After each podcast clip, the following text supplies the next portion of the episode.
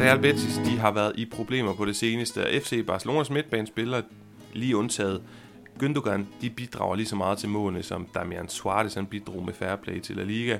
Modric, han har ikke øh, været på det sportsligt rette niveau længere. Han har simpelthen ikke kunne bidrage, afgøre tingene, hjælpe til i Real Madrids kampe.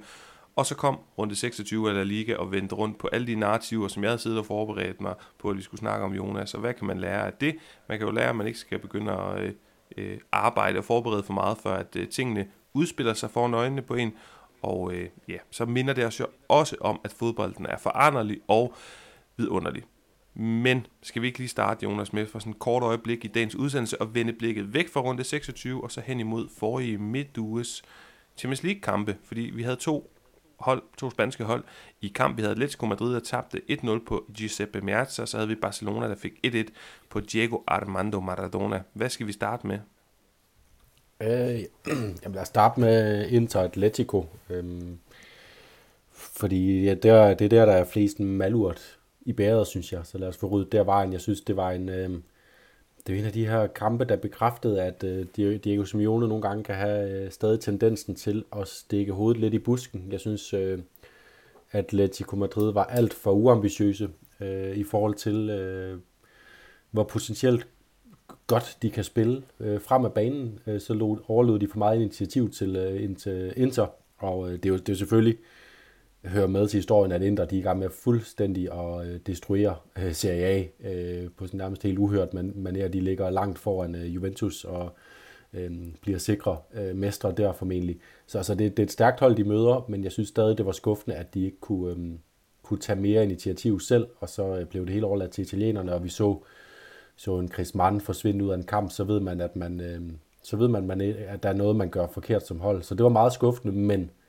jo positivt, at de kommer afsted med 1-0 øh, nederlag kun, øh, så de har øh, al øh, mulighed for at stadig at rette op på det på, på den hjemmebane, hvor vi bare ved, at de er et helt andet hold. Det vender vi også tilbage til senere, tænker jeg.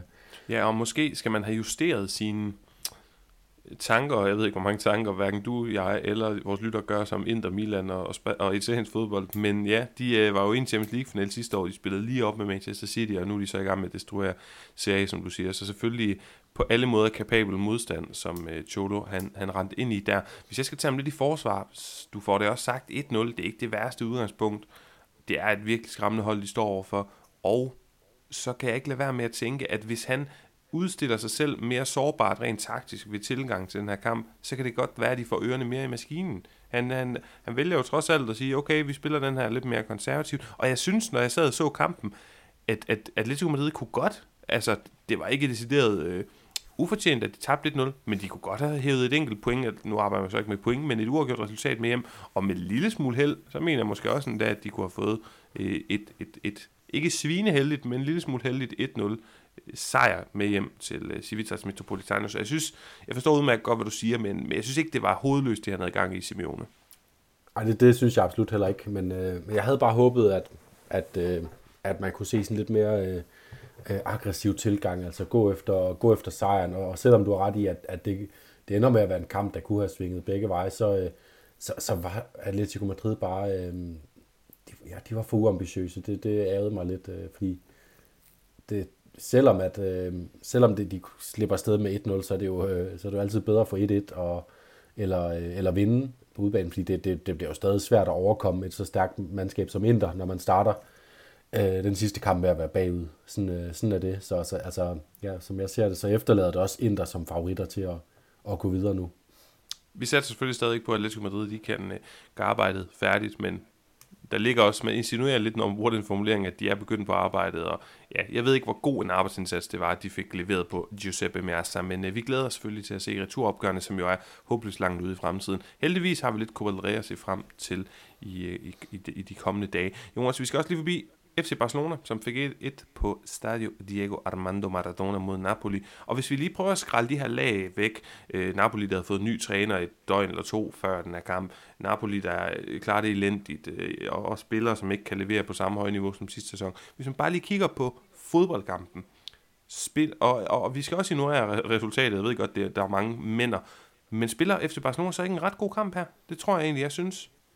Øh, et langt stykke hen ad vejen. Øh, de går i stå lige pludselig. Øh, Og øh, det er lidt svært at forklare, fordi jeg synes, de var så meget ovenpå, at det lignede, de kunne have, de kunne have færdiggjort opgaven. De kunne have vundet, øh, de, de, de, de, de lignede et hold, der kunne gå, øh, gå hen og vinde øh, 3-0, og så tage hjem til, til Barcelona og, og gåsøjne slappe af i returen. Men øh, så mister de alligevel lidt momentum. Der, det er sådan lidt, det er nogle tilfældigheder, fordi det, det er ikke fordi Napoli lige pludselig ruller sig ud som det mester Napoli, vi så i sidste sæson, men øh, Osimhen er en svær angriber med at gøre. Øh, dansker, der kommer ind og, og, og giver sit besøg med Jesper Lindstrøm. Øh, Barcelona tabte bare lidt grebet om kampen, og som vi, ja, noget af det, vi har kritiseret dem for, også sådan løbende gennem den her La Liga-sæson, selvom de øh, bliver, bliver ved med også at hente, hente point der, så, øh, så, så kan de bare ikke bevare det her stærke udtryk over hele kampe. Øh, det, det har de i hvert fald haft svært ved, og det havde de her. Øh, så, så super ærgerligt, fordi at jeg sad virkelig med en god fornemmelse af Barcelona-hold, der, der foldede sig ud, fandt øh, gode øh, løsninger, og, og endelig så sådan, de så lidt, øh, de så ud som om, de, de havde fundet de her øh, spilmønstre, som gjorde, at de hele tiden kunne flytte bolden øh, væk fra, fra Napoli, og så var de også farlige, øh, skabte også øh, udmærkede muligheder, men øh, desværre gik de i stå, og så, øh, og så er det stadig en åben kamp, det må man jo bare sige, fordi øh, øh, vi ved jo aldrig rigtigt, hvilket Barcelona-udtryk, der kommer øh, til næste kamp, og, og, og forhåbentlig er det, øh, minder det om det udtryk, de havde mod Getafe, når de tager imod Napoli senere, fordi så skal de nok klare den her opgave. Øh, Napoli så jo overhovedet ikke skræmmende ud, så jeg er meget fortrøstningsfuld, og, og det gav noget optimisme, at de spillede så godt, de der øh, kom så godt ud til en Champions League-kamp, altså der, der var ikke noget, øh, der var ikke nogen af de her, man kan godt forestille sig, Barcelona efter nogle vage sæsoner i Champions League, at så ville der være nogle naver på, når de skulle ud og spille sådan 8. delsfinale. Det var der ikke noget af, så, så meget positivt indtryk i, i Napoli, selvom, selvom resultatet ikke var så godt, som, som spillet på et tidspunkt lovede. Ja, positivt indtryk. Du siger, at du er fortrøstningsfuld. Jeg deler fuldstændig de her ting med dig. Jeg vil så dog sige, at kan jeg forestille mig, at Quadradona og, og Ushimen, de begynder at og, og, og, og få en snært af, altså og en sans for et eller andet. De kan ligesom lugte blod i det her returopgør, begynder at kunne løbe nogle kontra, Barcelona panikker, Montjuic kigger sig omkring, det er der vist ikke, det er der vist ikke øh, kamp nu det her, det er ikke en skræmmende kulisse. Ja, det kan jeg godt se, jeg kan godt se den her kamp komplicerer sig, men hvis vi skal være rationelle og kigge på tingene. Barcelona er i en smule bedring, øh, selvom vi har mobbet Xavi lidt med, at, øh, at, at hans måde at se fodbold på måske ikke helt har været den, vi andre og hele omverdenen har set den på, så har han jo ret i pointmæssigt, går det rigtig godt efter, at han er stoppet, øh, eller har sagt, at han, han siger op til sommer, vi må give ham ret i, at mod Getafe spiller de rigtig godt, mere om det senere i dagens udsendelse, og, og de leverer også en udmærket præstation i Napoli. Vi kigger på Napoli, uden at være eksperter på italiensk fodbold, ny træner, øh, det er helt skidt for tredje træner i sæsonen, de får ikke de her profiler til helt at fungere. De spiller uafgjort i, i, i den her weekend også. Så meget modsatrettede sensationes, altså fornemmelser. Så selvom jeg godt kan se, at det her komplicerer sig, så vil jeg sige til FC Barcelona, det her må ikke blive for kompliceret. Det skal være en sikker videre avancement, uanset hvad. Ja, det er, det er fuldstændig enig i, og da, da, da lodtrækningen foregik i december, der, der gav, kaldte jeg den jo 50-50, men også fordi jeg var ikke helt sikker på, om det var en permanent tilstand, Napoli var, var kommet ind i, men det ser det jo bare ud til, at det, øh, krisen stikker dybere lige nu i Napoli, end man, end man troede. Øh, så derfor så, øh, så, så ser det altså også som en kamp, Barcelona skal hive hjem, og det vil være også sådan, som kampen forløb nede i Napoli, så vil det være dybt skuffende, hvis de ikke, hvis de ikke formår at, at lukke den her på, på hjemmebanen. Øhm, så ja, lidt, lidt forventninger for en gang skyld til, til Chavis Barcelona. Hvis nu jeg siger, at Barcelona de er 75-25 favoritter til at gå videre, og Atletico Madrid, de, det er næsten om, men nej, det er det ikke. Det er, de er 40-60, altså 60% i Inders favør, og så 40 i Atleticos. Vil du justere lidt der så? Nej, hvis noget, så vil jeg, altså jeg føler mig mere overbevist om, om Barcelona end, end 75% i virkeligheden, men øh, med 1-1, så kan man ikke tillade sig at sige, at, at, øh, at chancen er bedre, fordi at Napoli, som du siger, Osimhen, øh, Kvarats, Quaradona, øh, de, øh, de, de, de har jo selvfølgelig noget at byde ind med. Altså på en, øh, på en enkeltstående aften kan Napoli øh, spille, spille god fodbold, så det, det køber jeg. Papa? Dime, hijo. ¿Por qué somos del Atleti? Lad os quizze, Jonas Knudsen, og lad mig høre, hvad du har fundet frem til mig i samarbejde med Pondit, det her danske brætspil, som I efterhånden udmærket er klar over, at I kan få sat ned fra 399 kroner til 319 kroner ved at søge på Pondit Quiz, Pondit Brætspil. I kan også bruge det link, der er i podcastteksten, og så skriver I bare i rabatkodefeltet lyden 20. Jeg glæder mig til at quizze. Og du får en nem, og du svarer bare lige så snart du kan, afbryder mig. Denne franskmand har scoret mål på samlebånd for Real Madrid, siden han blev hentet til klubben som 21-årig, og er blot blevet bedre med alderen. Karim Benzema. Det er nemlig rigtigt. Og tror du, du slipper så nemt? der var den der kunstpause, den øh, indikerer, at jeg ikke har slippet så nemt, nej. Nej, fordi uh, inspireret af din fremragende quiz fra sidste uge, hvor jeg fik lov at brillere i Copa del Rey, så kunne jeg godt tænke mig øh, med et lignende koncept, altså de seneste 10, der har opnået, øh, hvor i sidste uge skulle jeg svare på de seneste 10 finalister fra Copa del Rey, så vil jeg gerne have de seneste 10 unikke topscorere i La Liga, og spørgsmålet var selvfølgelig rettet mod, at en af dem er Karim Benzema, som du lige har svaret på. Så en ud af 10 har du. Øhm, og øhm, lad mig bare høre din, øh, din bud. Okay, okay. Jamen, så vil jeg gerne fyre Robert Lewandowski af, og Lionel Messi, og Cristiano Ronaldo og Luis Suarez. Det er de seneste fem spillere, der har prøvet at være topscorer i La Liga. Så nu er jeg på fem i alt. Ja. Men jeg vil også gerne helt tilbage. en gang, Benzema en gang, Messi otte gange, Luis Suarez en enkelt gang, og Cristiano Ronaldo tre gange. Må man få... Må, altså, jeg vil, nej, jeg starter lige med at, at byde på Dani Guisa, for den er jeg rigtig glad for. Det er nemlig rigtigt. En enkelt gang i 2008 tog han den. Må man få bagkanten? Den, øh, altså den, den, der er længst tilbage. Altså bare årstallet på den, ja. Ja. Øh, 2002. Hold da og en, der har været det, og han har været det to gange, men med fem års mellemrum. Ja, og det er det kunne sagtens være Ronaldo. Ah, prøv lige vent. Nu skal jeg lige tænke mig om. Øh, jeg har en fra 8 i den der mellemliggende periode. Det kan... Oh, så, så er Diego Forlan på et tidspunkt. Ja. Han var faktisk efter Guisa. Både før Guisa og efter Guisa. En gang for Villarreal og en gang for Atletico Madrid.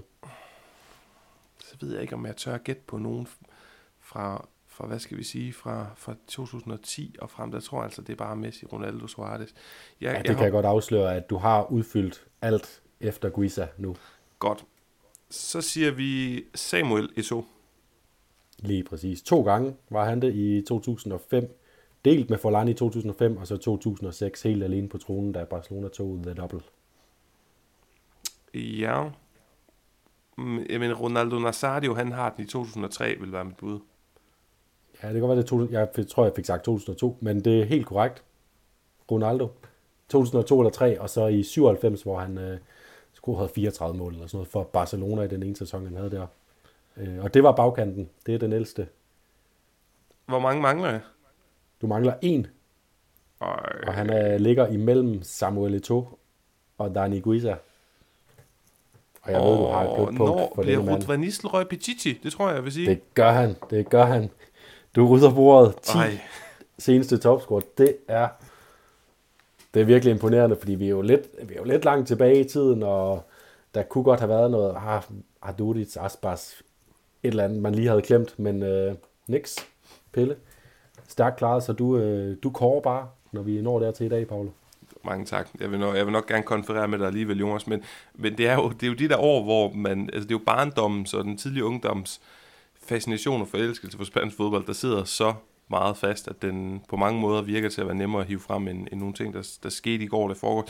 Jeg vil sige, jeg kan, jeg, kan, jeg kan udmærket godt huske, at der ikke har været så mange af de, af de spanske, udover Dani Guisa eksempelvis, og David Villa, som jo så ikke når det, David Villa, men det kunne være interessant. Den vil jeg lige prøve at skrive mig bag øret, og se om jeg kan prøve at quizze dig i, i de her Sara-trofæer til Mosada, altså de mest, mest scorende spanier i La Liga, fordi ja. der kunne godt der kunne godt dukke nogle specielle navne op, øh, historier, men altså også nogle af de her profiler, du snakker om, Iago Aspas, øh, Aris Adudis og så. Så øh, fed Ja, quiz, mange tak for den. Det, det er lidt ærgerligt, at den lige var ved Ronaldo bagkanten, fordi de to år før ham, der var det henholdsvis Roy Mackay og Diego Tristan, der var topscorer, så det havde lige tilføjet lidt, lidt uh, super depper til den her, uh, den her quiz. Ja, det, og det var faktisk det eneste, den quiz manglede. Det var nemlig lidt super depper. Jeg overvejede godt, om jeg skulle hive Roy Mackay frem, men uh, godt, jeg ikke gjorde det. Lad os hoppe videre. Der er ikke så meget Deportivo-snak i, i den her, den her podcast. Det er måske lidt, uh, måske lidt Deportivo Alaves, men uh, runde 26 blev sparket i gang fredag aften, hvor vi fik Real Sociedad mod uh, Villarreal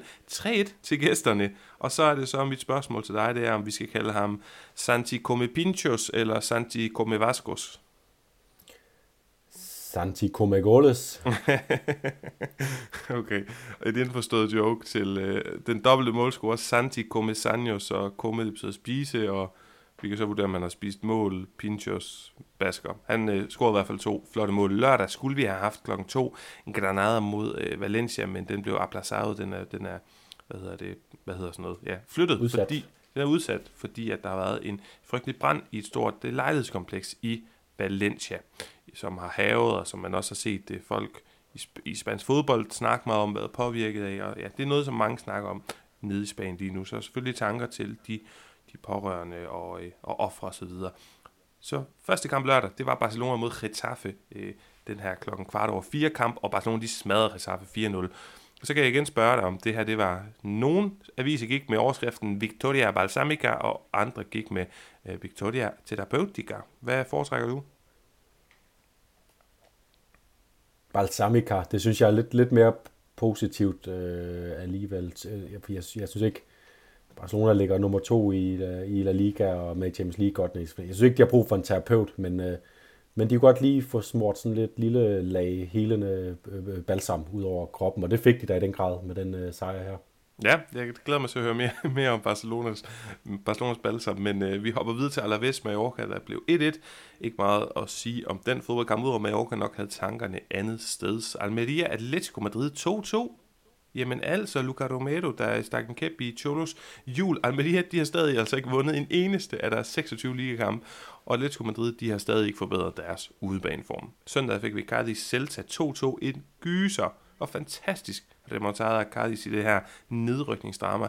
Øh, remontada, der bliver fuldbragt af det her vanvidsmål i de døende sekunder af Darwin Machis, som jeg nok kommer til at nævne senere i dagens program. Så fik vi Betis Atletic 3-1 til Betis. Atletic, de tænkte måske mest på den her midtuges afgørende Copa del Rey returopgør. Lidt ligesom øh, Mallorca måske kunne gøre, Real Sociedad måske kunne gøre, og hvem mangler Atletico Madrid selvfølgelig. Betis, de tænkte ikke på meget andet end at levere en rigtig flot indsats, som selvfølgelig var hjulpet en smule på vej af Nico Williams hjerneblødning. Han blev udvist i første halvleg. Las Palmas Osasuna 1-1, og så Real Madrid Sevilla 1-0 til Real Madrid. Sergio Ramos retur til Real Madrid, men den blev også spoleret fordi hans gode ven, Luka Modric, kom ind og afgjorde den her fodboldkamp. Og Jonas, som jeg sagde lidt i introen, jeg har forberedt, at vi skal snakke om Betis problemer, jeg har forberedt, at vi skal snakke om Barcelonas midtbanespiller, der ikke scorer mål, og det har noget at gøre med, holdet ikke scorer mål, men øh, mange af de narrativer er sat lidt til side jo, fordi at, øh, at øh, vi i hvert fald ser noget andet i den her runde. Så jeg kan godt tænke mig at starte et andet sted, nemlig hos øh, Villarreal, som vinder den her fredagskamp på en svær udebane. Sker der forbedringer af spørgsmålet, så har jeg spurgt øh, via Real-fan Patrick Hofsonne, der tit hjælper os og er meget, meget dygtig. Og han, jeg spørger ham, skal der forbedringer? Så svarer han, hmm, jeg stiller også mig selv det spørgsmål, for at være helt ærlig. Jeg forholder mig en smule positiv i forhold til, at vi ikke har tabt en kamp i fem runder i streg. Omvendt, så vil jeg mene, at uafgjort mod Mallorca, Retafe og Cardis på hjemmebane, det er langt fra skiven med den trup og med de budgetter, klubben har til rådighed. Så skriver han, jeg synes jo i grunden ikke det, der er sket nok, siden Marcelino kom til, men om det siger mere om den forfatning, truppen var i, da han kom til, skal være usagt. Og det skal siges, at jeg spørger ham, inden de så lige viser en relativ sikkerhed, at de kan vinde over Real Sociedad. Hvad ligger du i, i, i Villarreal for tiden? Er der forbedringer? Ja, det synes jeg, og, øh, og jeg, jeg er fuldstændig med Patrick på den her med, at øh, Marcelino er ikke kommet pressen ind og har, øh, og har løftet et øh, Villarreal-hold op øh, på de helt høje navler. Det er stadigvæk et øh, hakkende, hostende maskineri, øh, også selvom de vandt den her kamp øh, i, øh, på øh, ja, Reale Arena, som vi kalder det. Øhm, fordi det er der mange, der er mange, der vinder over Real Sociedad for tiden. Der er mange, der kan byde skære med dem, desværre. Øh, de er faldet meget i niveau. Øhm, men jeg synes også, at man skal huske det udgangspunkt, vi Real kom fra. Altså, det var det var virkelig en, en rodebutik. Der var ikke, øh, der var ikke, øh, der var ikke, der var ikke nogen ting, der pegede særlig gode steder hen. Øh, de lå så dårligt i tabellen, at man blev nødt til at sige, om, at de lige skulle have, have på en eller anden måde sikret overlevelse først, hvilket også er, er helt vildt, når man tænker på, hvor vi er har været de sidste 5, 6, 7 år. Champions League semifinaler, Europa League vinder, topplaceringer i La Liga igen og igen. Øhm, så så jeg, øh, jeg, jeg har den positive øh, hat på omkring Marcelinus, øh, Marcelinus øh, det projekt, han har sat i gang. Også fordi jeg synes, der begynder at, der, man begynder at kunne se nogle ting med det her øh, i det her 4-4-2, hvor at øh, Gades er den her meget øh, bevægelige, der er Gerard Moreno i virkeligheden også, det er et meget bevægeligt angreb, de har, og så Alex Baena, som er den her hybrid mellem en central midtbanespiller og en, en, en der, kan, der kan drive lidt mere med bolden ud på, fra en kantposition, ser rigtig lovende ud der. Øhm, og Komesanya, som jeg roste i, som indkøb i sommer, men som overhovedet ikke har vist noget, begynder så også at, øh, at se god ud derinde på midten. Nu hjælper det selvfølgelig også altid på indtrykket, når man, når man scorer to mål, selvom det ikke er det, man skal, skal bedømme ham på i virkeligheden. Øhm, så det er sådan, vi er, er i, i langsom fremgang under Marcelino. Altså, de har fået, øh, de har fået fem point mere øh, efter 13 kampe med ham, end de havde de 13 kampe før han kom. Øh, så det, altså, det er jo en fremgang.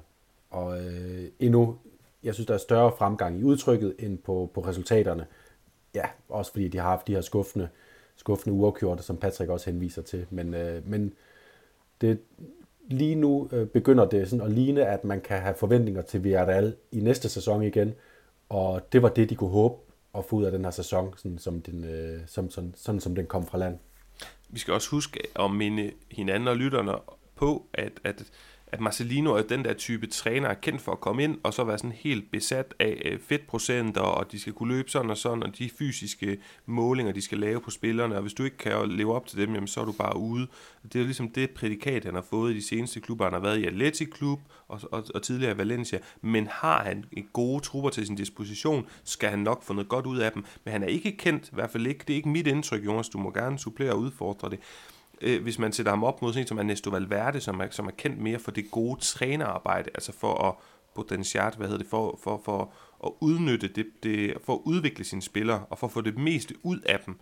Der synes jeg måske mere, Marcelino er, er kendt for netop den her 4-4-2, og virkelig stille med et hold soldater, som kan kæmpe, og som kan, som, som kan modsvare mange trusler, og som kan være ekstremt stabile. Og det er jo så det, vi venter på. Nu har han måske lidt på vej, at få det installeret 100% i det der Villarreal-hold, men, men, men de, jeg tror ikke, det bliver noget overflødighedshorn af flotte mål og forløste offensive spillere, og, og, der, og på den måde trækker det måske fine tråde tilbage i virkeligheden til Unai Emery, som jo heller ikke, altså det var også mere pragmatisk at, at skifte udtryk fra kamp til kamp og sørge for at, at score nogle gode resultater, meget, meget imponerende i Europa i to sæsoner i streg, men jo ikke, ikke ja, i hvert fald ikke ligesom Ernesto Næste Valverde, hvor vi sidder og siger, at Atletic Klub, hold da op, det flyver jo rundt om ørerne med mål, og det samme med, med ja, Girona under Mitchell, bare for at nævne nogle eksempler.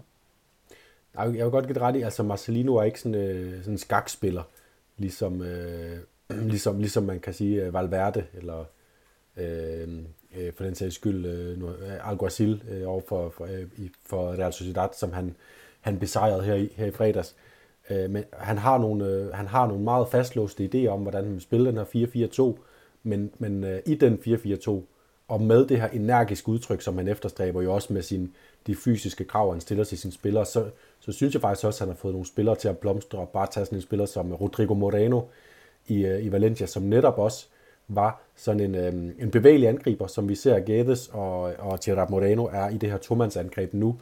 Øh, for den sags skyld Carlos Soler, øh, som spillede den her sådan, øh, øh højre midtbane på en 4-4-2 med, med fuld øh, Øhm, tilladelse til at bevæge sig rundt på hele banen, når man, ikke, når man, øh, når man havde bolden, og så selvfølgelig den stramme organisation, når man har den. Så han, han, jeg synes godt, han kan løfte spillere. Jeg giver dig helt ret i, det er ikke, det er ikke ham, der opfinder øh, store ting. Han har et koncept, så har han en ledelsesstil, og det er det, der skal, øh, og det er det, der skal bære ham frem. Det var lidt om, om Villarreal, og så, så spørger jeg så mig selv, om vi også skal forbi Betis. Øh, og det bliver jo sådan lidt søgt, at alle de ting, jeg vil, jeg vil begynde at kritisere Betis for at komme i forklaring på, fordi de ikke gør det godt, jamen skal jeg så sige, om man nu det er imponerende på trods af de her ting, eller at de kan overkomme de ting. Men jeg kan i hvert fald nævne, at jeg blandt andet har noteret mig, at en af grundene til, at de kan have en svær sæson, er jo, at de, deres tre kaptajner, deres tre anfører, Guardado og Sergio Canales og Joaquinho, i løbet af få måneder, alle, alle tre er blevet fortid i den her klub, og de har stået over 12, øh, undskyld ikke 12, 2200 kampe til sammen. Det er altså meget, meget erfaring. Så er det der med Guido Rodriguez, jeg faldt over en statistik, at hans kontrakt udløber til sommer, der er sådan lidt støj i kulissen omkring det, og, og det, det vil man gerne have landet i en kontraktforlængelse. Det kommer bare ikke til at ske. Der er kæmpe store rygter om, han skal videre. Især til Atletico Madrid. Det er nogle rygter, der er floreret i mere end bare et par måneder. Og han blev skadet, Guido Rodriguez, den her fantastiske balancespiller, vi har fremhævet i podcasten i, i flere år efterhånden. Han blev skadet i december, og siden da, jamen der havde de øh, blot vundet tre af de 14 kampe, der var kommet efter det. De var røget ud af Gold Ray, de røget ud af Europa League og Conference League, men nu har de så vundet, så nu hedder den, at de godt nok har vundet 4 ud af 15, og at, at de selvfølgelig øh, får hvad hedder det, et godt resultat der mod Atletic Klub. Men kan vi sige noget, kan vi sige noget, Jonas, om deres sæson? Tør vi, tør vi spå? Altså, kan de byde sig til i... Ja, hvor kan de byde sig til hen? Øh, jamen, de, det, er jo, det er jo det, der lidt er med Betis. De byder sig jo til, de ligger på, på Conference League-pladsen lige nu. De er overhalet øh, Real Sociedad. Øh, så, så selvom at de ikke på alle parametre har imponeret på nogen måde, altså de har jo, de er også, som, som, som vi altid kender Betis, har de spillet nogle eksklusivt imponerende kampe, især centreret omkring Iscos gode præstationer. Øhm, og hvis man sådan yderligere skal finde noget, der, der, øh, der er værd at hæfte sig ved at, at rose Øh, Real Betis for, så er det, at Manuel Pellegrino alligevel formår at få et hold til at fungere, hvor at der er rigtig mange nye ansigter, også ansigter, man ikke havde regnet med skulle have spillet en stor rolle, da vi startede den her sæson. Altså bare, hvis vi tager startopstillingen mod, mod Atletic Klub, så øh, Johnny, den her nye midtbanespiller, kommer til i januar. Altimira er, er dukket op øh, øh, ned fra reserveholdet og har fået en stor rolle. Tim Javila er kommet til, Nabil Fekir er kommet tilbage fra en skade her sent i sæsonen. Pablo Fornals er kommet ind. William José starter som første angriber. Han var klart anden angriber, da sæsonen startede. Borja Iglesias øh, øh, havde sat sig tungt på den plads der. Så, så Manuel Pellegrini har i virkeligheden med sådan nærmest øh, øh skiftet et helt hold ud i løbet af en, en sæson, og alligevel så, øh, så henter de resultater, og resultater nok til, at de spiller til de europæiske pladser, og det synes jeg egentlig, det, øh, det fortjener også noget, noget kredit.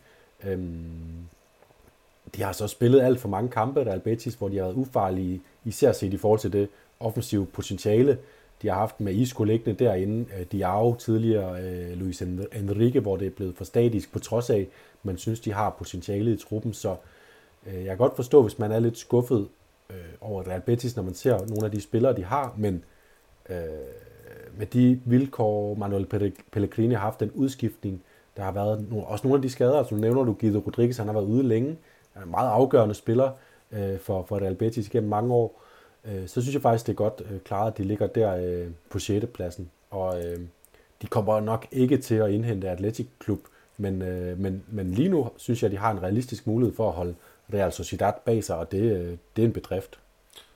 Det er kun Real Madrid og Barcelona og Girona har tabt færre kampe i La Liga den her sæson end Real Betis. Øh, Real Betis har tabt fire kampe. Det er Atletic Klub, de har tabt fem kampe. Atletico Madrid, de har tabt seks kampe, bare lige for men, men de har simpelthen spillet 12 kampe uafgjort. Altså, det er lige det så meget som Mallorca Cardis. og Cardis. Ja, det, det er voldsomt, og det, det kan måske være med til at forklare, at vi har haft den her sådan lidt lunkende fornemmelse omkring det, men det er jo rigtigt nok, Jonas, og, og en anden ting, man kan, man kan pege ned i, det er det her med, i sommer, der lader de tre midterforsvar gå, Edgar Gonzalez og Luis Felipe får de penge for, så de kan registrere andre indkøb. Victor Ruiz forlader klubben, jeg ved godt, han var ikke en prominent spiller, men trods alt, og Charlie Diat henter de så ind som akademispiller. Altså han var tiltænkt en rolle som akademispiller lige der periferien til førsteholdet. Han er jo gået ind og blevet rigtig, rigtig vigtig.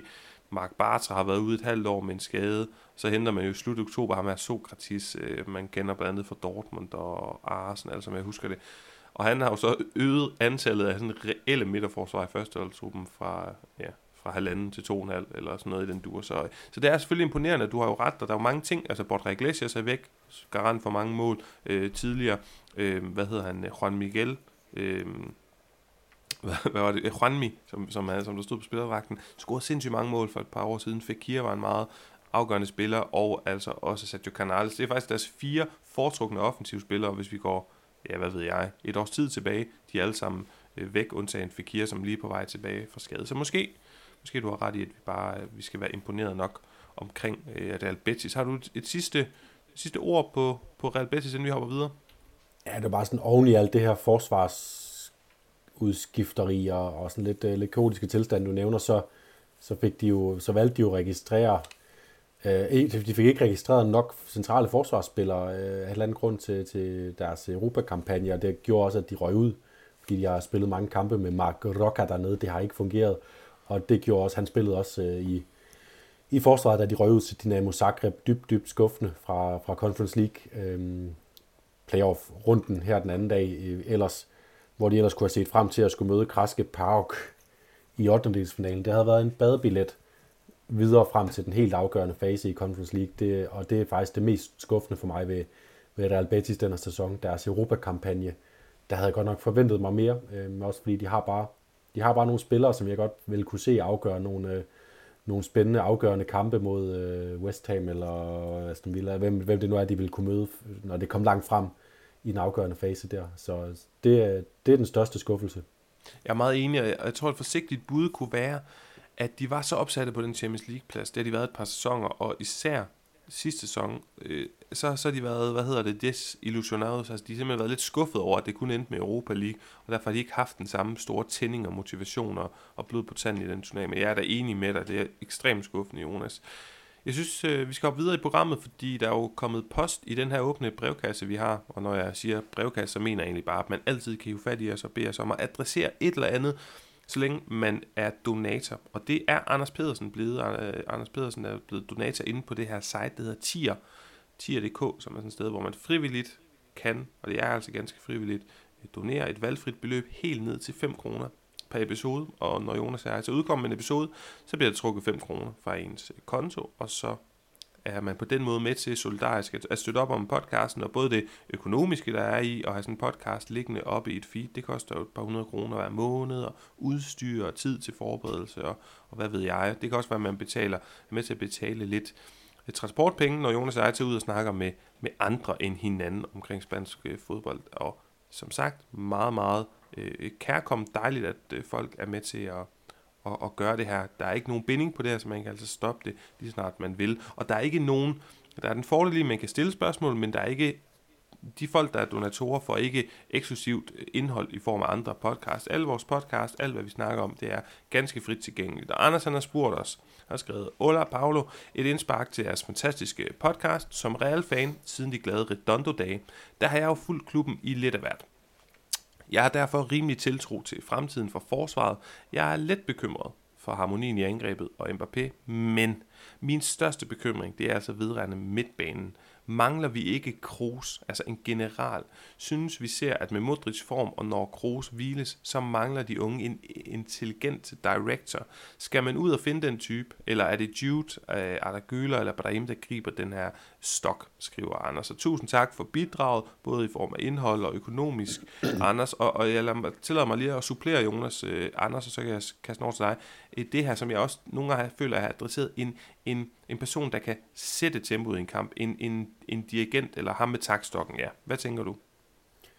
Jamen, øh, det, jeg synes, det er et virkelig godt spørgsmål, fordi øh, vi snakker jo virkelig meget om, øh, om de her øh, ungdomlige, friske, interessante midtbanespillere, som øh, spiller så godt for, for Real Madrid så ofte, altså Fede Valverde, Kammervenga, Jude Bellingham og øh, Germany i virkeligheden også, og, øh, og, og jeg er der helt klart øh, et sted, hvor jeg, øh, hvor jeg synes, det ville være mest trygt for Real Madrid at forlænge med Kroos en sæson mere, hvis, øh, hvis han kunne tænke sig det.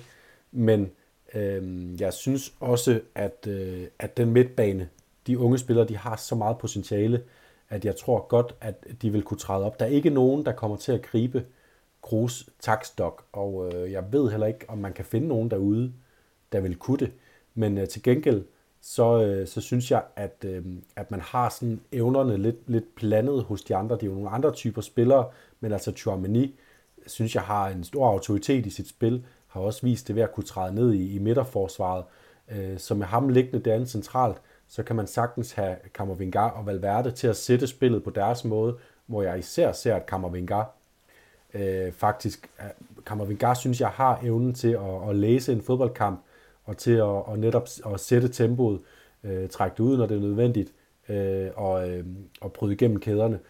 han har en anden måde at gøre det på en Kroos, fordi Kammervinga kan i modsætning til Kroos også føre bolden frem. Øh, så så han, han, er, han er lidt mere dynamisk, Øhm, men, men jeg har faktisk ret stor tiltro til, at, at han er en, en spiller, som kommer til at kunne styre, øh, styre Real Madrids spil. Øh, det vil så kræve, at, at man har nok... Øh, det, det vil nok for mig at se kræve, at Chouameni han, han bliver lidt mere fast inden som den her pivot. Altså, at Chouameni sørger for at dække det centrale område i, i restforsvaret, uden, altså Chouameni kan jo også spille frem af banen, men, men det er ligesom hans ansvarsområde, og så kan de andre øh, Øhm, øh, gøre noget af det, som Kroos og Modric har gjort, og, og det kan de jo netop også, fordi vi har også set Kroos og Modric tit begge to øh, fordele spillet ude fra nogle ret brede positioner, hvor de har søgt de her områder, hvor de har kunne modtage bolden mere uforstyrret, end man kan helt inde centralt, så, så Kroos har tit ligget og, og svøbt bolde omkring øh, ude fra, fra venstre side. Øh, vi så det også så sent som i kampen mod Sevilla, at Falamandi han forlod sin venstre bakplads for at skabe plads til dels Kroos og dels Vinicius kunne, øh, kunne komme let på bolden. Øhm, så jeg, jeg har, jeg har øh, fidus til især Kammervingar, hvis jeg skal fremhæve en, der skal kunne være øh, øh, spilstyrende for Real Madrid, fordi Jude Bellingham, kæmpe fodboldhjerne, men jeg tror, man vil gerne bruge den hjerne længere fremme, øh, så, så det er ikke, det er ikke Kroos ressortområde, han kommer til at overtage. Jeg, jeg vil ikke sige så meget, supplerer en lille smule, øh, at jeg er enig med Anders i en mild, eller nej, han siger, at han er mildt bekymret for harmonien i angrebet. Jeg, jeg er mildt bekymret for det her problem, han adresserer, fordi jeg tror, at, at det, det kan også være gavnligt, at flere har takstokken. Altså netop, at både Chomini og Kammervinga og Jude Bellingham og Federico Valverde, de ligesom kan stå for de her ting. Og problemet er jo, at ingen af dem er den her klassiske pasningsspiller. Altså Chomini måske mere, men han er også mere sådan en bølgebryder, og, og Kammervenga, han kan lidt af det hele i virkeligheden, meget alsidig, og Federico Valverdes store idol er jo Toni Kroos, men selvom de på nogle punkter godt kan minde en lille smule overfladen øh, om hinanden som fodspiller, så synes jeg virkelig, at, at den overflade, når man krasser lidt ind og kommer ned under, så kan man godt se, at det er to vidt forskellige fodboldspillere. Og jeg tror simpelthen ikke, øh, jeg tror ingen af de spillere er udnyttet til deres fulde potentiale, hvis det er, at de bliver sat i en rolle, hvor de skal sidde og diktere spillet på den måde. Så jeg kunne bedre forestille mig, at man skiftevis gør det. På den måde bliver det også sværere for modstanderen at dem op for. Ja, og med den formation, man har lige nu, kan man jo gøre det, fordi de netop ligger tre i princippet på linje, når man sådan stiller, det, stiller det firkantet op i en, uh, i en formation sådan fra start. Øh, det kunne være med Kammervingar til venstre, Germany på midten og øh, uh, Federal Verde til højre.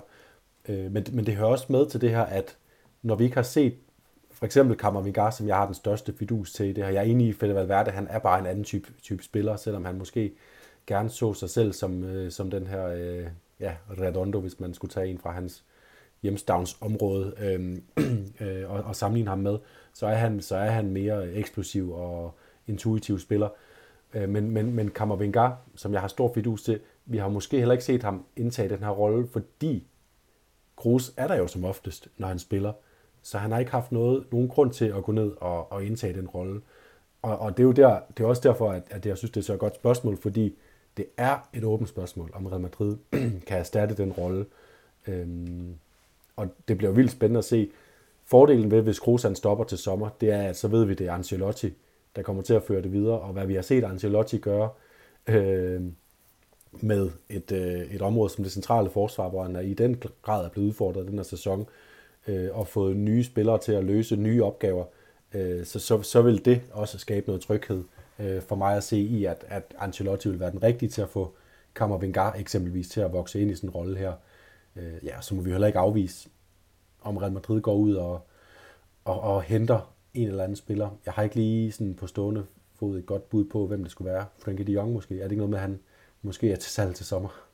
Martin Subimendi. Ja, det tror jeg så ikke kommer til at ske. De, der er nærmest overbooking af unge, dygtige midtbanespillere fra Madrid. Nu har vi prøvet at adressere det lidt, Anders. Lad os endelig høre, hvad du tænker, hvad I lytter tænker helt generelt. Og nu er vi ligesom på træningsbanen på Valdebebas Real Madrid snakker omkring den fodboldklub, så lad os også lige komme forbi den kamp, de spillede søndag aften mod, mod Sevilla. Jonas, en kamp, som jo starter relativt lovende for Real Madrid. De får scoret et mål, så begynder det, det bliver så annulleret, og så er der problemer med dommeren, og, og Sevilla får kamp over på deres præmis, og frem og tilbage. Kom ud til anden halvleg, det er lidt bedre. Der er også en underlig stemning omkring det her Ramos retur. Og så til sidst, så kommer apropos dagens episodens tematik øh, kan, kan i dag være det her med narrativer, vi vender om, fordi at Luka Modric jo så, som der har været spekulationer omkring, og det har været et tema i Real Madrid-lejren, og den situation og relation, han har haft til Carlo Ancelotti, har virket en lille smule problematisk i senere, ja faktisk generelt, nærmest hele den her sæson, og der er blevet stillet meget spørgsmål til hans sportslige niveau, og omvendt har hans leje ligesom stillet spørgsmål til, jamen, øh, jeg er stadig en klasse fodboldspiller, skal jeg ikke have nogle flere minutter? Og kan han stadig gøre forskellen, spurgte man sig selv om. Og så kommer han ind i den her kamp, lidt ligesom mod FC Barcelona i El Clasico, hvis man husker det, og, og laver et fantastisk indhop, og jeg synes, han er med til at vinde den her kamp, Luka Modric. Han skaber tempo, han har nogle visioner i spillet, han tør nogle ting, noget fantasi, han tilbyder sig, han løber velvilligt rundt, primært ud til venstre omkring Vinicius, og sørger for, at han kommer i nogle løb, og det er altså ikke Vinicius, der er for meget på bolden, og så scorer han jo selvfølgelig det afgørende mål. Et fantastisk flot mål, med, med, med ej, ved du Jonas, lad mig høre dig beskrive det, i stedet for at jeg begynder med flere ord. Øh, målet? Ja, tak. Jamen, altså, det er jo øh, Modric klassik, altså sådan en bold, der, der falder ned, og så får han øh, med sådan indersiden og, og øh, øh, tæmmet bolden i det, den rammer græsset, så den flugter med græsset, åbner lysken uden om modstanderen, og så skal han ikke bruge andet end øh, et splitsekund til at, at, at, at scanne øh, banerne ind mod mål, og øh, med den der inderside, som øh, vi hører meget snak om hans yderside, men øh, øh alle øh, Modric's fodled er skruet godt på.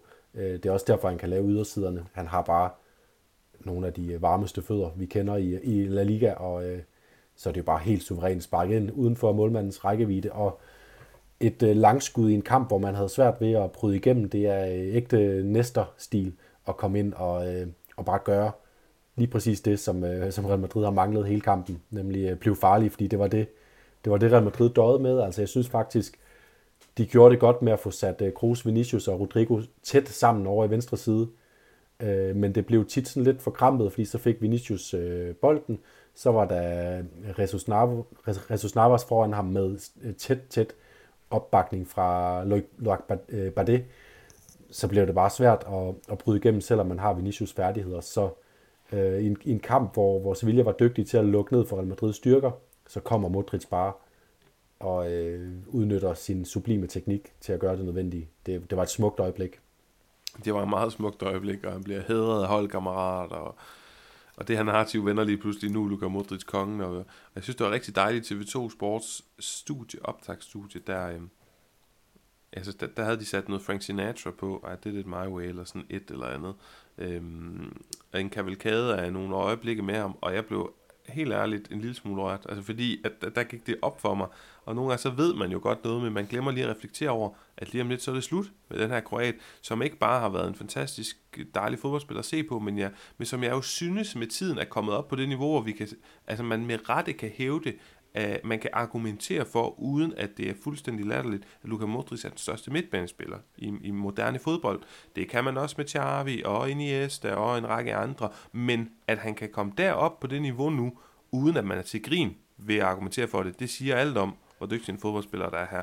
Men ja, du, du må sige noget mere om Luka Modric, Jonas, eller noget mere om, om kampen generelt, hvis vi også skal videre. Det bestemmer du selv.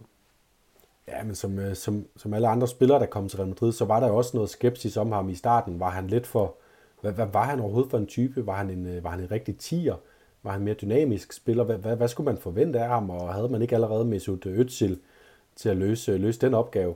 Og så stille og roligt voksede han bare ind og blev bedre og bedre. Og øh, især sådan, øh, i, de, i hans gennembrudsår i Real Madrid var det meget de her øh, små vendinger, øh, små kombinationer med, øh, med, med sin medspiller, hvor han, hvor han tog øh, bolden i pressede situationer og bare øh, viklede sig ud af det. Og det er også det, som er, kendetegnende for ham, ligesom det var for især Andres Iniesta, som er ham, jeg synes, man skal, man skal øh, de, de to, man skal putte op på, på den pedestal, de, de er meget ens, øh, ens spillertyper med, med sådan, øh, den måde, at de via ren teknik, ikke på grund af fart i fødderne, øh, kunne, øh, kunne gøre det af med deres øh, direkte, direkte modstandere, øh, simpelthen på grund af deres sublime teknik og deres øh, vision, deres øh, evne til at se, hvor er det tomme rum, hvor jeg kan prikke bolden hen, som er i, øh, i øh, ude af trit med modstanderens øh, øh, øh, bens bevægelser. Hele tiden læse læse modstanderne så godt, at man er et skridt foran og bare kan styre, styre kampene på den måde. Øh, det, det, er, det er Luka Modric, og det var sådan, han voksede ind i at blive, øh, blev den, øh, den bedste midtbanespiller i Real Madrid i det nye årtusind i hvert fald. Lad os lige hurtigt vende Sevilla, inden vi skal videre i programmet. Jeg så på Huskort, at øh, Sergio Ramos og Luc Bardet, de er på den her statistikplatform de bedst præsterende, altså de bedst vurderede midterforsvar i hele ligaen den her sæson før kampen. Jeg ved ikke, om, om, sådan en enkelt kamp kan røres, rykke så meget ved gennemsnittet. Er der, altså, nu ser vi dem levere begge to rigtig, rigtig fine kampe, hvis du spørger mig. Generelt Sevilla, altså udmærket, er selvfølgelig ikke særlig ambitiøs fodboldkamp, de, de gerne vil levere, og de, de vil ikke frygtelig meget frem i banen, men de kommer jo frem til chancer. De kommer jo frem. De kan sagtens score øh, ja, to mål. Altså, der er jo både den her, hvad hedder det, Isaac Romero ind til Josef City i starten af første halvleg, tror jeg det er. Og så, øh, hvad hedder det, Isaac Romero, der har den her, det er jo en vanvidsredning af Lunin, som nok mere handler om, at han står det rigtige sted, end at han når at reagere den ukrainske målmand, men stadig væk. Sevilla havde chancer, selvom det var, det var lidt uinspirerende at se dem rent offensivt, den her fodboldkamp. Ganske kort, Jonas. Er der, er der også bedre tider på vej for Sevilla under Kike Sanchez Flores? Ja, der, der er ligesom et fundament, synes jeg, fordi det var, det var en god kamp af Bardet, Ramos og for den skal også Kike Salas. Øhm, der var så lidt øh, problemer med Ocampos på den der wingback. Det er ikke lige solidt, det defensive arbejde, men det, det kan man jo ikke rigtig tillade sig at forvente af ham øh, altid. Øh, jeg synes, deres midtbane så uinspireret ud i den her kamp. Altså, det var det, der gjorde, at det her blev sådan en øh, ishockeykamp. Jeg synes, Oliver Torres, som jeg heller aldrig har været så begejstret for, det skal jeg ikke lægge skjul på, men han formår slet ikke han formår slet ikke at vende af på, på, sine, øh, på, på Real Madrid-spillerne på noget tidspunkt og skabe noget rum. Øh, Sumaré laver rigtig mange fejlafleveringer, simple fejlafleveringer. Når de endelig havde mulighed for at sætte en Nasiri eller Isaac Romero afsted, bryde Real Madrids midtbanekæde, og det samme med med de Altså, de, de, de, de var skuffede i den her kamp, og det gjorde, at det blev den her ishockeykamp, hvor Real Madrid bare hele tiden, øh, uden at de, de, fordi de skaber ikke meget Real Madrid. Det var sådan lidt, lidt søvndysende, men Real Madrid var jo bare hele tiden over Sevilla, og de kunne føle sig trygge i, at der skulle ekstreme omstændigheder til, for at Sevilla skulle skabe chancer. Det var så også kun de to chancer, at de, de fik Sevilla, og det var jo ikke sådan, at de lå og truede Real Madrid hele tiden. Der var fuld ro på. Det var også derfor, at Ancelotti han skiftede Nacho, Nacho ud, da Modric skulle ind. Der var ikke nogen grund til at have to midterforsvar i den her kamp, fordi der var kun et hold, der, der angreb den her kamp. Og derfor bliver det også lidt nemmere for Bardet, Ramos og Salas at forsvare, fordi at der er sådan en kompakt linje rundt om dem, så de skal bare fokusere på deres dueller og deres, øh,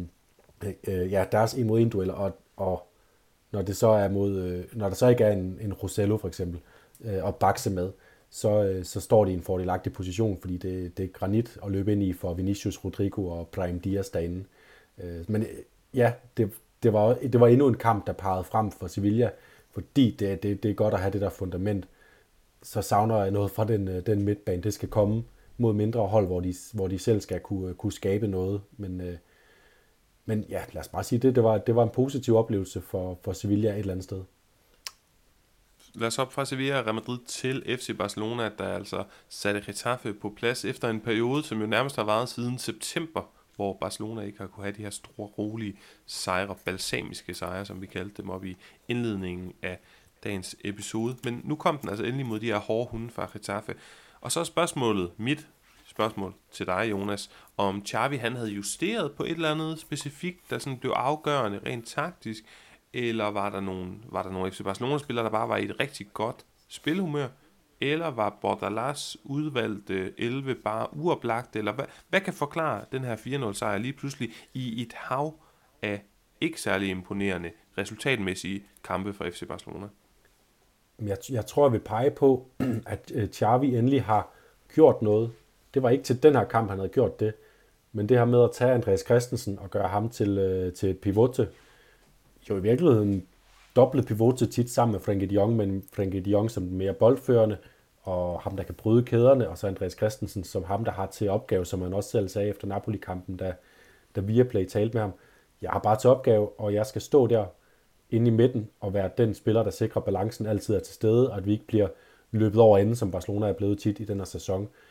Og så har Xavi ikke bare valgt at gøre det, han har også valgt at holde fast for en gang skyld. Han holdt fast kamp efter kamp efter kamp, er det, er det fjerde kamp i streg, at Andreas Christensen starter derinde.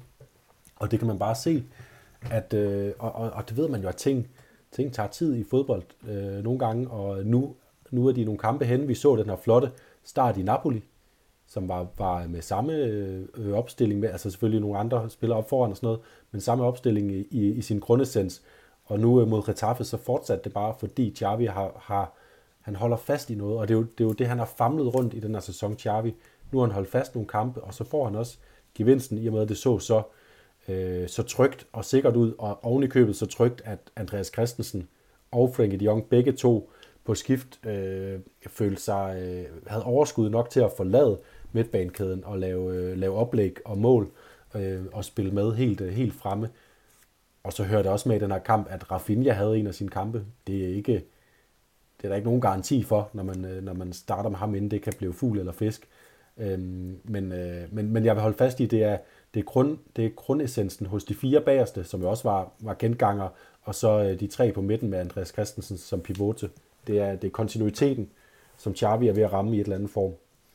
Ja, og det, øh, jeg havde netop også noteret, jeg synes, at vi lige kort skulle ind omkring Andreas Christensen som sekser, fordi vi ikke har fået det nævnt i podcasten. Det er jo ikke nyt.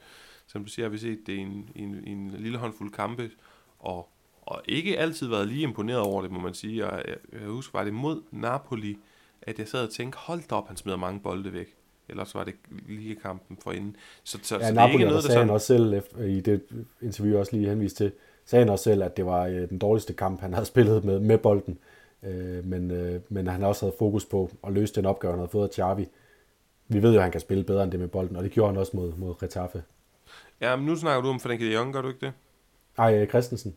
Nå, okay, fint. Ja, fordi det sagde Frenkie de Jong i hvert fald også efter kampen mod Retaffe, at han ikke har været god på bolden. Øh. Okay. Jeg synes egentlig også, ja, altså, mister også mange bolde mod Retaffe, men Andreas Christensen spiller, synes jeg, en rigtig god kamp mod Retaffe. Det var, no, det var nok mere Napoli, at han mistede mange, mange bolde. Ja, det var også det jeg interview. Det var efter Napoli-kampen, det jeg henviste. Nå, okay. For Christensen. Modtaget. Men altså, en øh, god periode for FC Barcelona, og så kan vi jo, lige inden vi skal vende Atletico, som er der sidste jo, gøre det til en lille ting. Nu har vi snakket om, hvad kunne Betis aspirationer og ambitioner være den her sæson. Jonas, øh, du prøvede jo lidt hårdnakket sidste sæson, kan jeg huske, og øh, prøve at, at sådan se, om ikke du kunne få fedtet ind, at der stadig godt kunne være et mesterskab at spille om, dengang at Barcelona var en del point foran Real Madrid.